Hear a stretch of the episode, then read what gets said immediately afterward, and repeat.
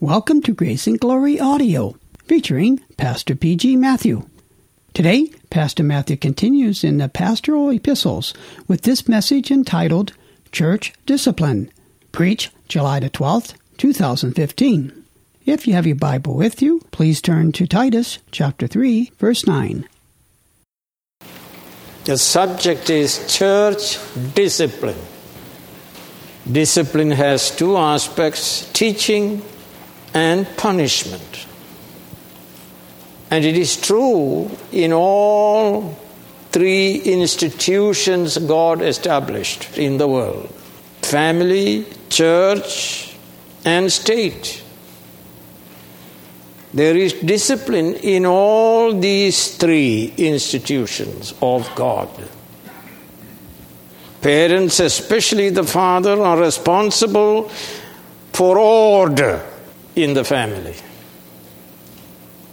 Eli failed in his role, and we read also Samuel failed.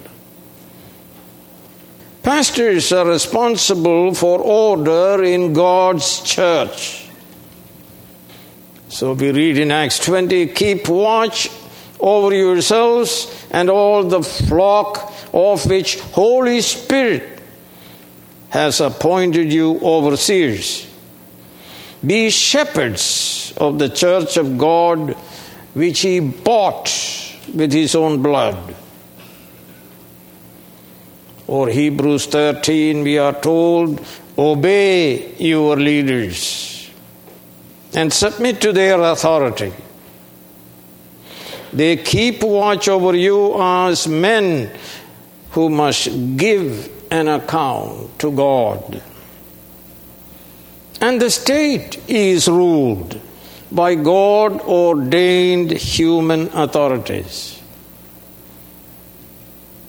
Parents are given the power of the rod. Rod, when it is administered, drives out foolishness and drives in, in fear of God, wisdom. The state is given the power of the sword, and the church is given the power of the keys.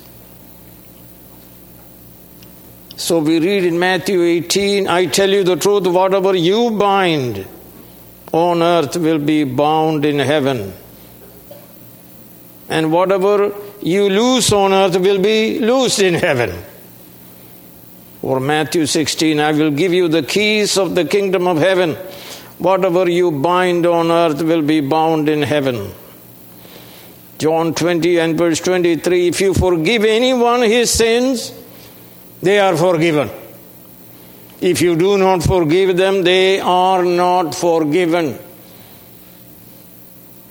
The most spiritually powerful institution in the world is the church, not family or state. The power of the keys is the most powerful authority.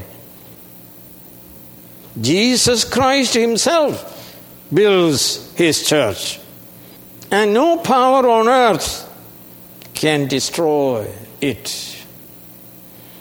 He alone is the head of the church. He builds it and he rules it. He rules it also through pastors and teachers appointed by Christ. Appointed by Christ and the Holy Spirit, and therefore ordained by God's holy church. Jesus Christ personally adds to the church each true believer and disciples him. Each true Christian obeys the will of his Father in heaven.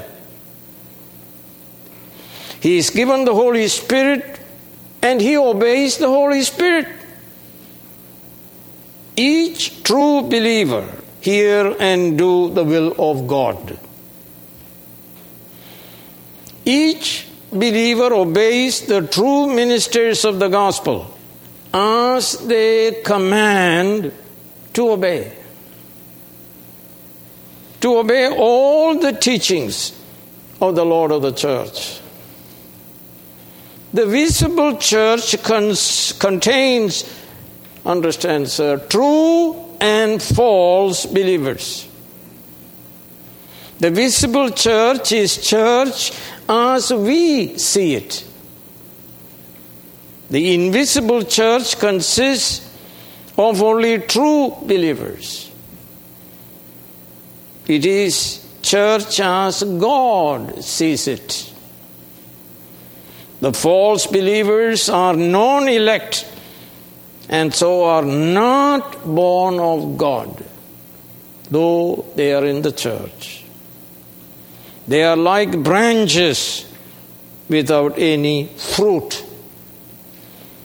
John fifteen, he cuts off every branch in me that bears no fruit, while every branch that does bear fruit, he prunes it, so that it will be even more fruitful.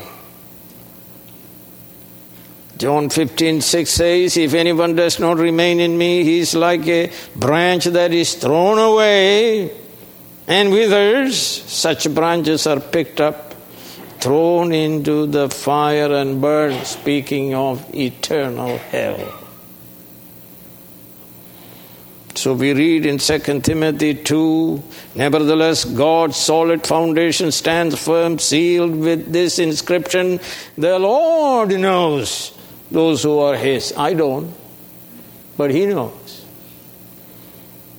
And everyone who confesses the name of the Lord must turn away from wickedness. Friends, in due time, false believers shall prove themselves to be children of the devil, like Judas and Demas.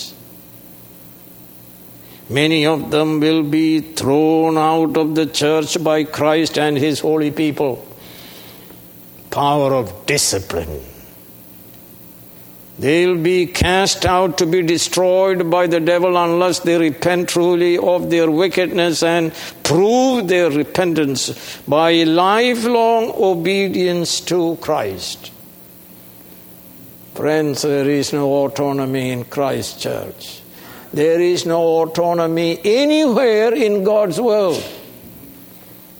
Either Christ rules or the devil under Christ rules. Autonomy idea is itself demonic.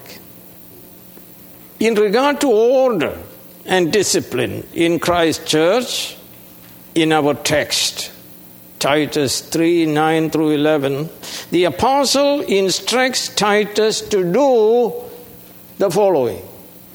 A pastor is to preach and teach only the authoritative word of God. All scripture is God-breathed and is profitable for teaching, rebuking, correcting, training in righteousness, and so on. He doesn't preach anything else. All human opinions are lies. We cannot be saved by the dung of our own opinion. The gospel alone is the power of God unto salvation to everyone who believes. If a church does not preach the gospel, it is not Christ's church, it is the synagogue of the devil. Today, friends, very few are the churches that preach the gospel of the Holy Scriptures. So in our text, Paul says, avoid always foolish questionings, genealogies, dissensions, fights about the law, for they are unprofitable and worthless. That's what you find in most churches. Useless, worthless, dung. But they teach are the so-called deep things of Satan. As we read in Revelation two twenty-four, now I say to the rest of you in Thyatira, to you who do not hold to her teaching and have not learned Satan's so-called deep secrets. They are foolish. That is, godless speculations. They are anti-gospel. So let me read to you from the scripture these speculations, anti-gospel, without substance, that you find in most churches. Titus one, ten and eleven. For there are many rebellious people, mere talkers and deceivers, especially those of the circumcision group. They must be silenced, because they are ruining whole households by teaching things they ought not to teach. And that for the sake of dishonest gain. Money, sir. Titus one, fifteen through sixteen, to the pure all things are pure, but to those who are corrupted and do not believe, nothing is pure. In fact, both their minds and consciences are corrupted, perverted. They claim to know God, but by their actions they deny Him. They are excrements, Pastor's translation, disobedient and unfit for doing anything good. First Timothy one, three through seven, as I urged you when I went into Macedonia, stay there in Ephesus so that you may command certain men not to teach false doctrines any longer, not to devote themselves to myths and endless genealogies. They promote controversies rather than God's work. The goal of this command is love, which comes from a pure heart and a good conscience and sincere faith. Some have wandered away from these and turned to meaningless talk. They want to be teachers of the law, but they do not know what they are talking about.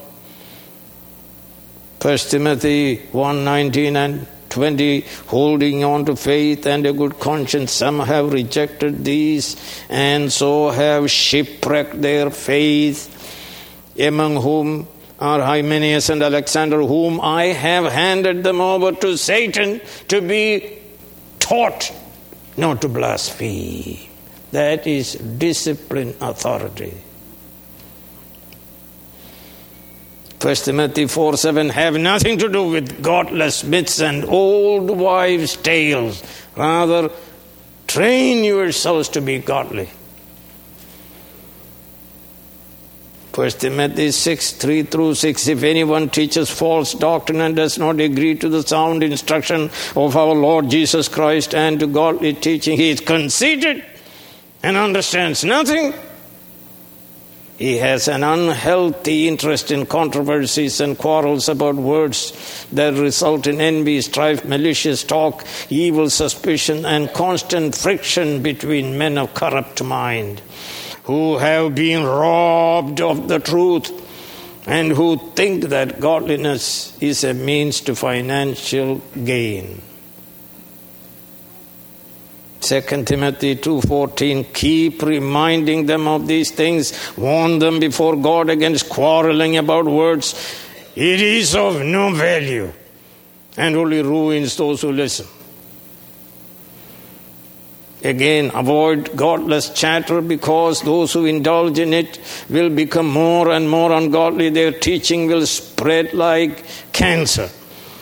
Among them are Hymenaeus and Philetus, who have wandered away from the truth. They say the resurrection has already taken place, and they destroy the faith of some. Nevertheless, God's solid foundation stands.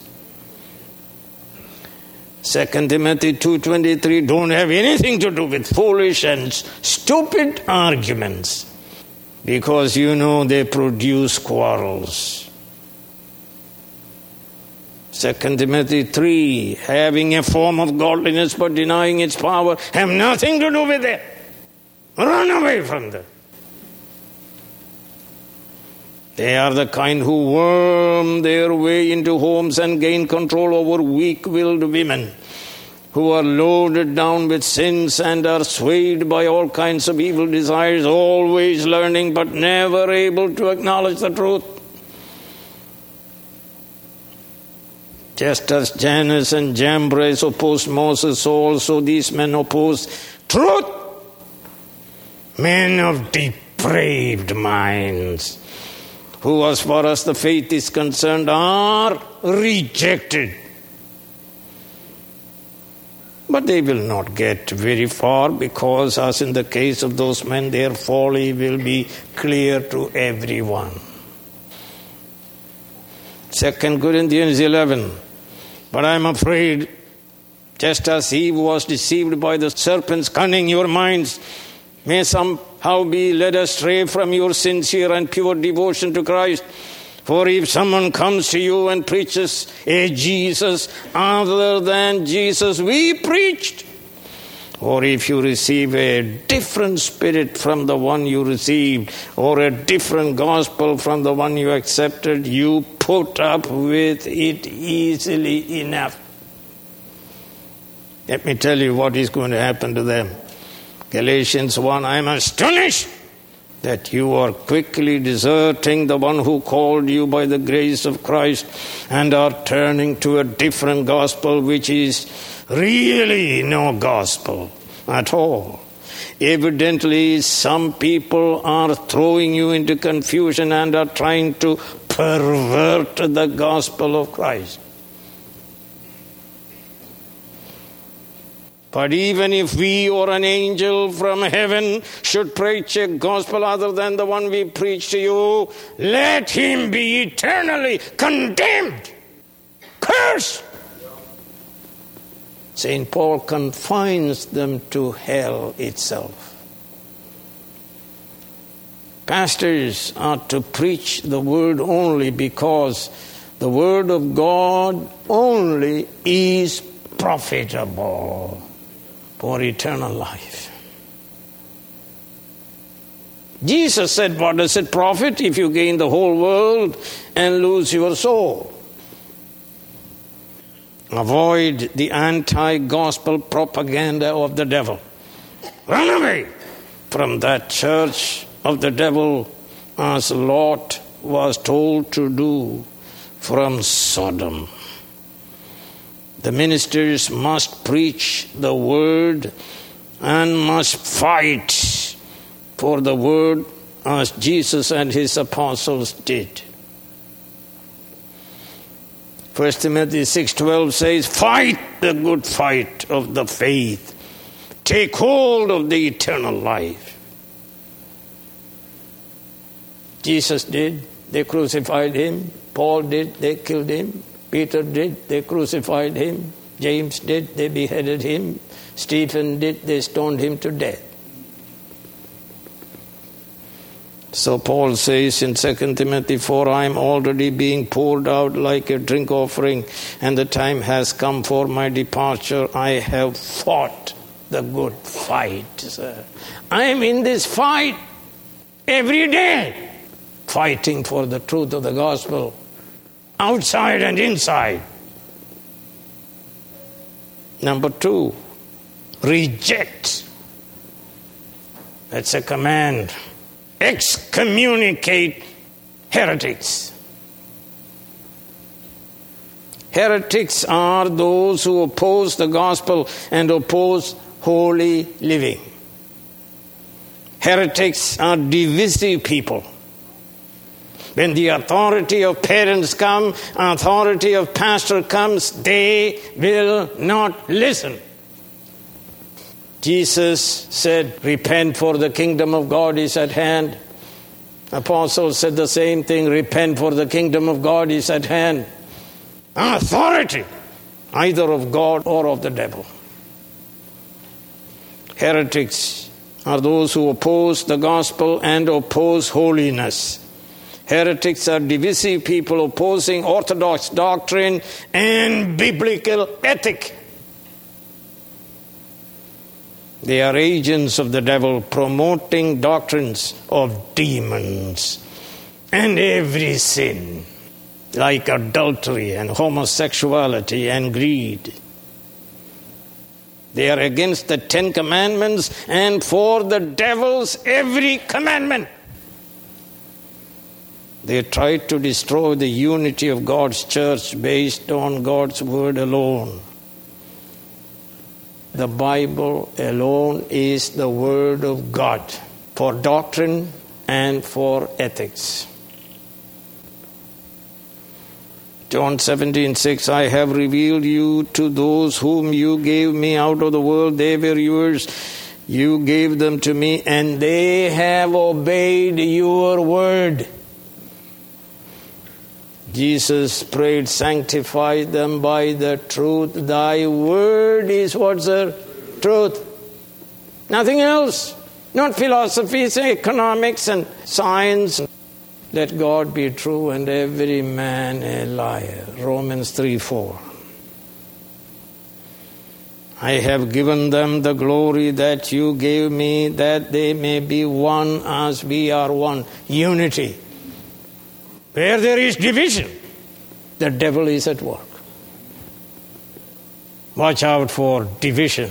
Confront them and report to the pastor, that person is a heretic. You have responsibility to give nuthetic counsel to everybody. Romans fifteen fourteen. Unity, sir. Make every effort to keep the unity of the Spirit through the bond of peace. There is one body, one Spirit, one Lord, one faith, one baptism, one God and Father of all, who is over all and through all and in all. Unity, sir. The devil destroys. Destroys you. His intention is to destroy you, especially those who take a stand for God and for His word and for His truth. He comes to steal, kill, and destroy. He destroys the unity in marriage, in family, and in God's church through the heretical teachings that oppose God's word. Paul teaches against divisions. Our former president, a Christian and a Sunday school teacher, speaking about homosexuality, sir. People asked Carter whether he believes Jesus would approve of gay marriage, and Carter said he does. And he says this, I believe Jesus would. I don't have any verse in Scripture. I believe Jesus would approve gay marriage, but that is just my own personal belief. Sunday school teacher, sir. I think Jesus would encourage any love affair if it was honest and sincere and was not damaging to anyone else. And I don't see that gay marriage damages anyone else. I remember nineteen sixty-five or so, I went with the Professor Ventil to hear Bishop Joseph Fletcher. At that time, he was promoting new morality.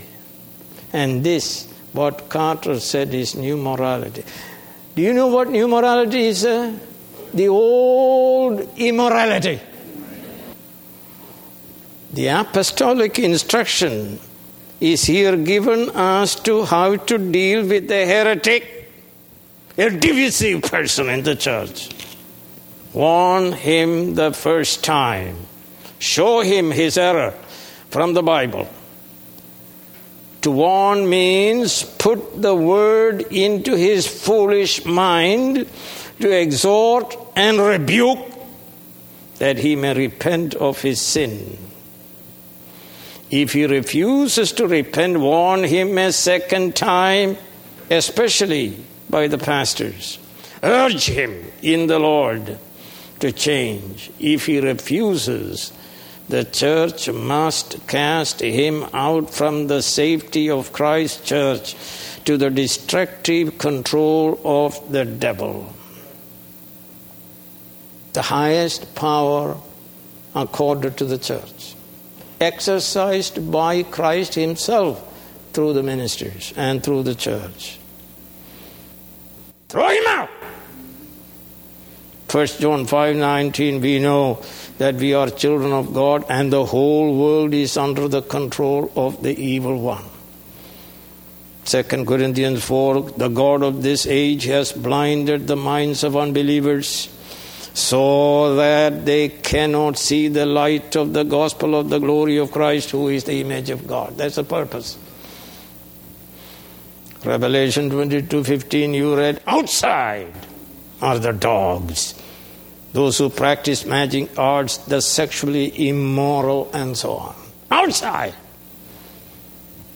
In God's church, they throw outside for the control and rule of the devil. If he truly repents, he can be restored. Such true repentance, listen, friends, such a true repentance today is a very rare happening. Instead, he is welcomed into another church, a synagogue of Satan, a church of love. You know what church of love is? It incorporates sin as part of their doctrine, that you can sin and be in good standing, sir. A true church of Jesus has these marks. Preaching of the whole Bible, the Word of God. Second, valid administration of the sacraments of baptism and the Lord's Supper. Number three, church discipline. Number four, the community life of love. Love the Lord with all your heart, mind, soul, and strength, and your neighbor as yourself. False churches lack all these marks. Few are true churches with these marks. In this church, we are characterized by all these biblical character qualities. Reject unrepentant, divisive member of the church. Disfellowship him. Have nothing to do with him. The church must exercise the power granted to her by Christ, the power of the keys by which we open and admit you. By the same keys we close and put you out. Hand this man over to Satan, though, so that the flesh may be destroyed and the spirit may be saved on the day of the Lord. No guarantees, sir. Some have rejected these and so have shipwrecked their faith. Among these are Hymenaeus and Alexander, whom I have handed over to Satan to be taught not to blaspheme. The church has the power to exercise it. Romans sixteen. I urge you, brothers, to watch out for those who cause divisions and put obstacles in your way that are contrary to the teaching you have learned. Keep away from them. For such people are not serving the Lord but their own appetites. By smooth talk and flattery, they deceive the minds of naive people. You know, if you are ignorant of theology, you are target of the devil. I observe a person, if he doesn't understand what I am preaching, he is double-minded and about to fall. Second Corinthians eleven, for such men are false apostles, deceitful workmen, masquerading as apostles of Christ, and no wonder, for Satan himself masquerades as an angel of light. It is not su- surprising then if his servants masquerade as servants of righteousness. Now listen, their end will be what their actions deserve. Don't ever think you can float around and continue to be a divisive person and wind up in heaven. It will never happen. The church must exercise the power granted to her by Christ, the power of the keys. By this power of the word, we admit people into the church, and by the same power we expel from the church the unrepentant heretic into the sphere of the devil. Without prejudice, church must expel very powerful members as well as not powerful, poor people alike, if they will not repent based on the warnings given to them. First warning, and what's the second warning? Friends, the church must act to maintain the purity of the church. Yet it is Christ himself who acts through the church. Christ will have, friends, a radiant bride, not a dirty one.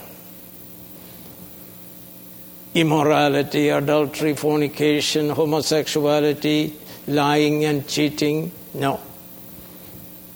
He is the Lord that makes us holy. So we read in Ephesians five, husbands, love your wife just as Christ loved the church and gave himself up for her to make her holy, cleansing her by the washing with water through the word, and to present her to himself as a radiant church without stain or wrinkle or any other blemish, but holy and blameless. In Revelation nineteen, let us rejoice and be glad and give him glory, for the wedding of the Lamb has come and his bride has made herself ready. Fine linen, bright and clean, was given to her. Fine linen stands for the righteous deeds of the saints. There are four marks of the church. I added one. In theological books, you only see three. Preaching of the gospel, administration of sacraments of baptism and the Lord's Supper. And the third mark is discipline. Classical formulation of the marks of the church. And I am saying from this pulpit, if there is no discipline, your preaching is wrong and your sacrament is wrong. Without discipline, nothing is right. To that I added the community life of love. Loving community as a church. The church must act and exercise discipline to maintain the purity of the church. If there is no discipline, the church cannot be pure. Everything goes. Homosexuality goes. Adultery goes. When pastors sin, he must be rebuked publicly. You shouldn't accept a charge against the pastor without two or what's a, three witnesses, because he's a public figure. Anybody can bring charge. But he must be publicly rebuked for his sin. The church must act to maintain the purity of the church, yet it is Christ himself who acts through the church. It is not my church, it is Christ's church, and he will discipline. Whether I fail to do it or not, for this reason many of you are weak and sick and many die. I said Christ will have a radiant bride, not a dirty one. He is the Lord that makes us holy. So let us look at the expelling disciplinary action stated in First Corinthians five. At least five times, I found six times, at least five times the church is asked to expel the wicked who was sexually immoral. It was a public sin. And so we read, expel the wicked man from among you. First Corinthians five thirteen b. Put him out. And this is a quotation from the Old Testament, the book of Deuteronomy in Septuagint. Expel him appears six times, beginning with seventeen verse seven. You look at Korah, Achan, and others were expelled and what's that? Destroyed. Today we put them out. Let's fear and tremble, sir, if you are a member of God's holy church. He sees you sinning. Even in your motivations, he sees it all. It is with him we have to do. So look at First Corinthians five, one through five. We are told in verse three, apostle already judged him from afar. And verse four, the church assembled together, or the representatives of the church, the council of elders, they are assembled. And five verse four, by the authority of Christ. In the name of Christ means by the authority of Christ. When the elders do what they do, they do by the authority of Christ. And again five four, by the power of our Lord Jesus is present. When we act, Christ himself is present in his power. You see, autonomy doesn't work in the church or any place. Either you are under Christ or you are controlled by the devil. There is no autonomy. It's a deception. Matthew eighteen twenty says, if two or three are gathered together in my name, there I am in their midst by the Spirit. And then we read, hand this man over to the power of Satan to inflict punishment on his body for the destruction of his flesh. When you sin, all of a sudden, the mind doesn't work. It cannot judge anything correctly. Madness, craziness, cannot put two and two together. Confusion. You don't know what is right, what is wrong, because you embraced sin. All of a sudden, the distinction between right and wrong is gone.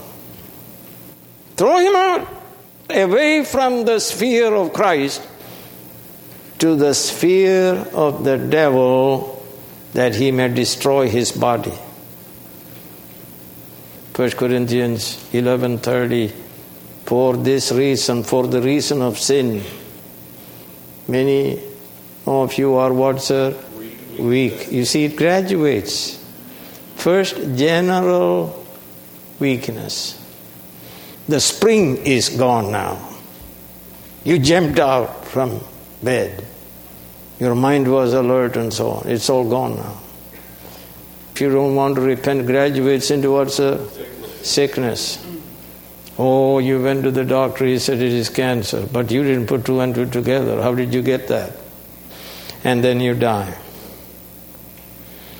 But this fellow who is thrown out, if he is a good soil, born of God, elect believer, he will repent and be restored. If not, this action of Christ and his church sends him to hell.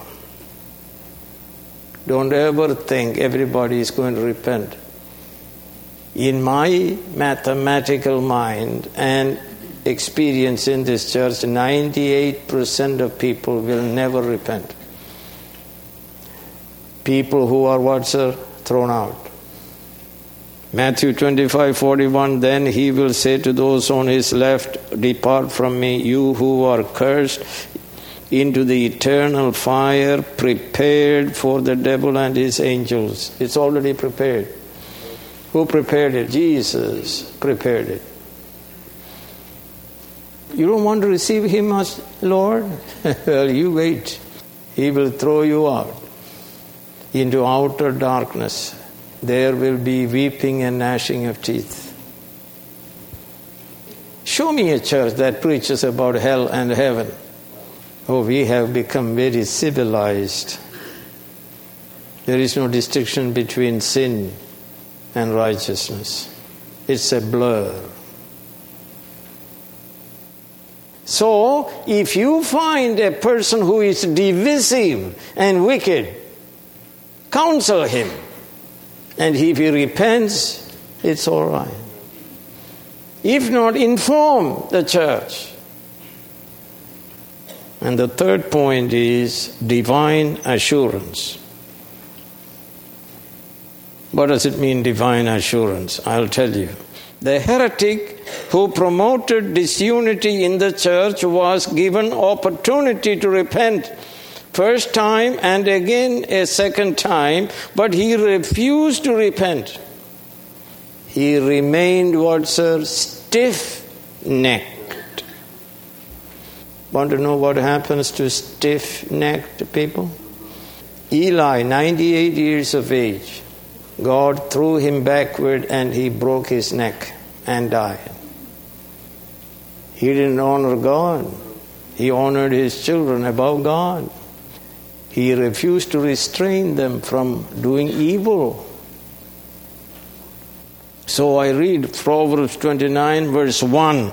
The man who remains stiff-necked after many rebukes, not just two, many rebukes, will suddenly be destroyed and without remedy. Who destroyed them? God. That's the end. People think believing in Jesus is an option. If you want to, you can do it. If you don't want to, you don't have to. No, sir. The greatest thing that can happen to you is to hear the gospel from a man.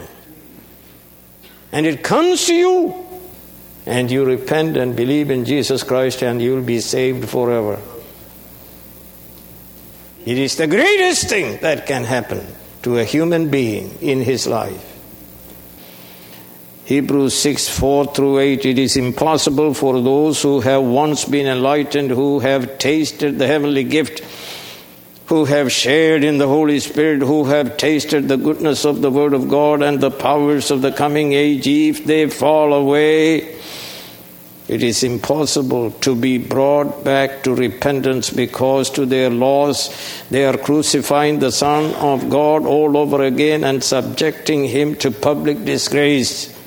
Land that drinks in the rain often falling on it, and that produces a crop useful to those for whom it is farmed, receives the blessing of God.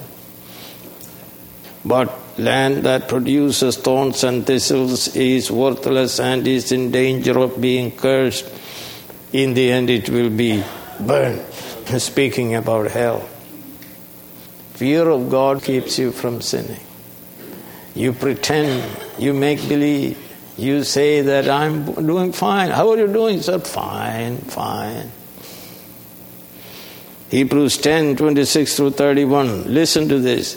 If we deliberately keep on sinning after we have received the knowledge of the truth, no sacrifice for sins is left, but only a fearful expectation of judgment and a raging fire that will consume the enemies of God. Anyone who rejected the law of Moses died without mercy on the testimony of two or three witnesses. How much more severely do you think a man deserves to be punished who has trampled the Son of God underfoot? Did you know that, sir? When you sinned, you were trampling underfoot the Son of God. who has treated as an unholy thing the blood of the covenant that sanctified him, and who has insulted the Spirit of grace. For we know him who said, it is mine to avenge, I will repay, and again the Lord will judge his people. It is a dreadful thing to fall into the hands of the living God. The leaders and the church that expel the wicked from the church, the wicked who deliberately violated their covenant, the leaders must be assured of three things about the expelled wicked person. Three things. The church must know three things about the person whom the church put out. First, he's a pervert. That's the Greek word, sir. He's a pervert. He's a person who is twisted inside out. And the Greek expression tells me he became a pervert in the past. He continues to be a pervert in spite of warnings from Christ. That's number one. He's a twisted person. And we were speaking today about faulty bow. Psalm seventy-eight fifty-seven and Hosea seven sixteen. Faulty bow. It is constitutional. It is congenital. You take that bow and shoot it every time it goes the wrong way. Number two, he is sinning continually. That's the Greek expression. Hamartane. He's a pervert. He hates the straight and narrow way leading to eternal life. Like Cain, he loves his sin. Like Esau and Judas, he will not and cannot repent. Oh, he smiles and all that. Hi. Hi, Pastor, how are you doing? And life is okay. And yeah, fine. It's wonderful. You can fool me sometime, but you cannot fool Christ. Number three, he is self-condemned by his own sins. Autokatakritos. One word. Very rare word. Self-condemned. Condemned by his own actions. Like the one who buried his one talent and justified himself before his Lord. You know what he said? His master replied, I will judge you by your own word, you wicked servant. You knew, did you, that I'm a hard man, taking out what I did not put in and reaping what I did not sow? Why then didn't you put my money on deposit so that when I came back I could have collected it with interest? Self-condemned. Though he is self-condemned, listen to this, friends, he justifies himself and blames the church and especially the pastor. You can count on it. And put it crudely, he makes his own feces and make balls with it and takes it and throw at other people and say, you stink. So church, don't blame yourself for throwing the person out. Read Revelation two, verse two and six. God commends the church of Ephesus for exercising discipline and condemns the church of Pergamum and Thyatira for not expelling the wicked from the church. Revelation two, fourteen. And twenty through twenty-three. Don't blame yourself. You obeyed Christ. Christ is pleased with his church, which maintains order and purity by the exercise of discipline. And number four, purpose of church discipline. There are five purposes. First, punish the wicked in the church by handing him over to Satan for the destruction of the flesh. twenty-eight, twenty-eight. It goes crazy. Number two, protect the church from impurity. That is, maintain purity. Hebrews twelve, verse fifteen, see to it that no one misses the grace of God and that no bitter root grows up to cause trouble and defile many. Number three, to preserve Christ's honor. A sinning Christian dishonors Christ, just like a disobedient child dishonors parents. The Bible says, honor your parents. And so Paul says in Romans two twenty-four, as it is written, God's name is blasphemed among the Gentiles because of you. A sinning Christian is shaming God in the world. Number four, the restoration of the sinner based on true repentance. This is only true if he had been a true believer to begin with. Most excommunicated people never truly repent and return. I can speak from experience. Number five, a warning to believers. Look at Achan, Judas, Ananias, and Sapphira. They both were killed by God, the head of the church, and we read in Acts five verse eleven, great fear seized the whole church and all who heard about these events. God has his own way of getting rid of the stubborn and the rebellious and the wicked. He sees it, sir, we sin in his presence. The Lord Jesus Christ never sleep or slumber. He is ever awake.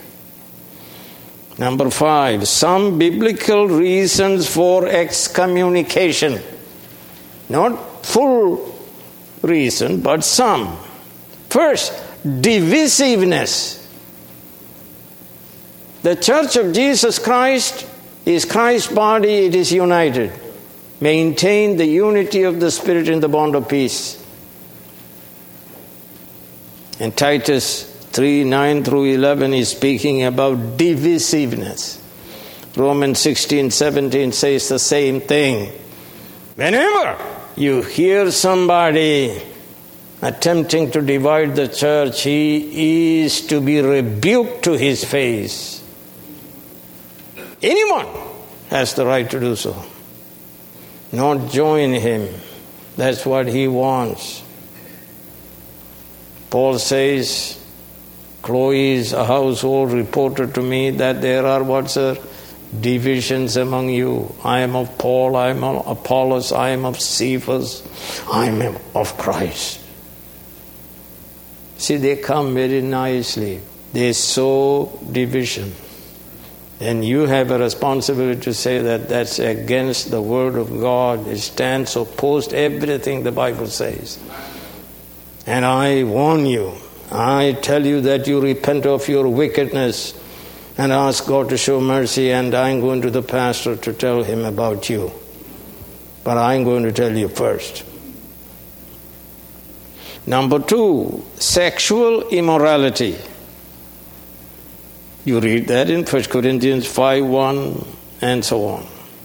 Number three, failure to work and provide for yourself and your family is a violation of fourth commandment.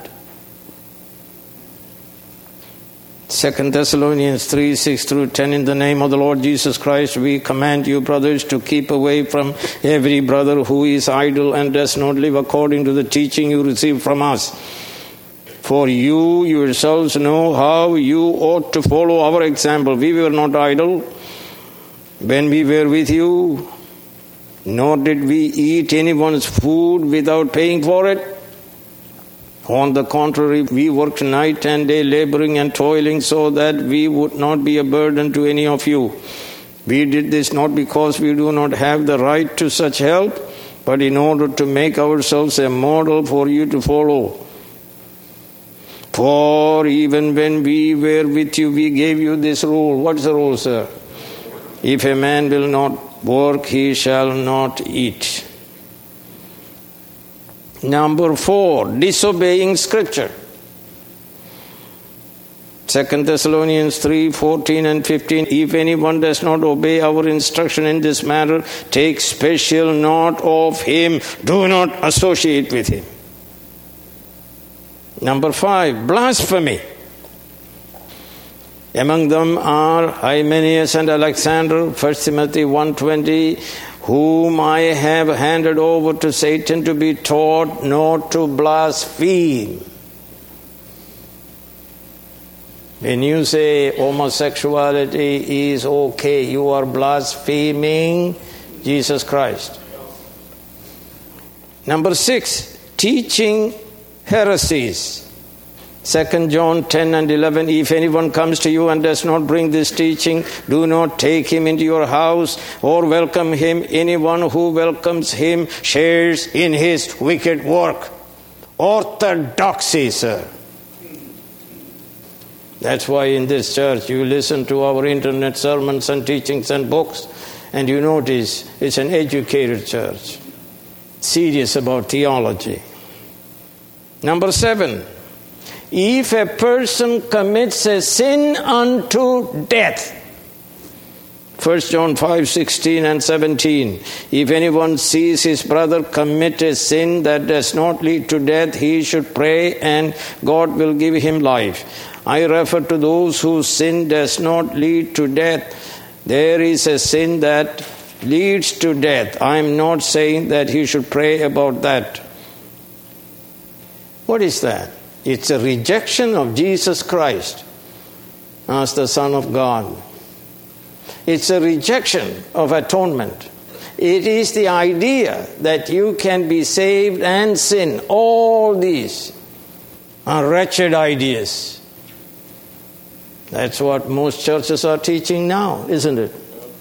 You can be saved and what's a sin. Isn't that wonderful? Love, church. We are broad-minded, sir. We don't make any discrimination. You committed adultery. That's all right. Come on in. We were looking for a pastor, sir. You have the right qualification. Let me say this to you in application and conclusion. Friends, make your calling and election sure. Don't just believe your own opinion. I said your opinion can be what, sir? Wrong. Number two, all four soils Christians are in the visible church. All of them are here, the visible church. Only fourth soil Christians are true believers. They persevere to the end. Number four, if the Lord added you to his holy church, he will make you holy. Number five, a true child of God confesses Jesus is Lord by the Holy Spirit. That's the first thing he does. He hears and obeys the word of the Lord. He does the will of the Heavenly Father. He is led by the Spirit and obeys the Spirit and the ministers. When expelled from the church, he repents and returns. A true child of God. David is a classic example. A true Christian lives by repentance and faith all of life. That's why when we celebrate the Lord's communion, we ask God to forgive us our sins. Because the truth is we sinned in thought, in word, in deed. Sin of omission and what? Sin of commission. Number seven, he lives a holy life, not conforming to the world. No, we don't conform to the world, but we conform to Christ. Let us pray. Heavenly Father, we pray that you have mercy upon us. We stand not in our power, not because of our righteousness. We confess salvation is by grace from beginning to end. We stand because you made us stand. We persevere because you helped us to persevere. And Lord, we pray that you help us to persevere to the very end. Oh Lord, we praise you and thank you for giving us sufficient grace to live that life you demand of us. As we read your word, we are enlightened, and our heart receives the word, and by your grace we obey the word. Bless your people, we pray in Jesus' name. Amen.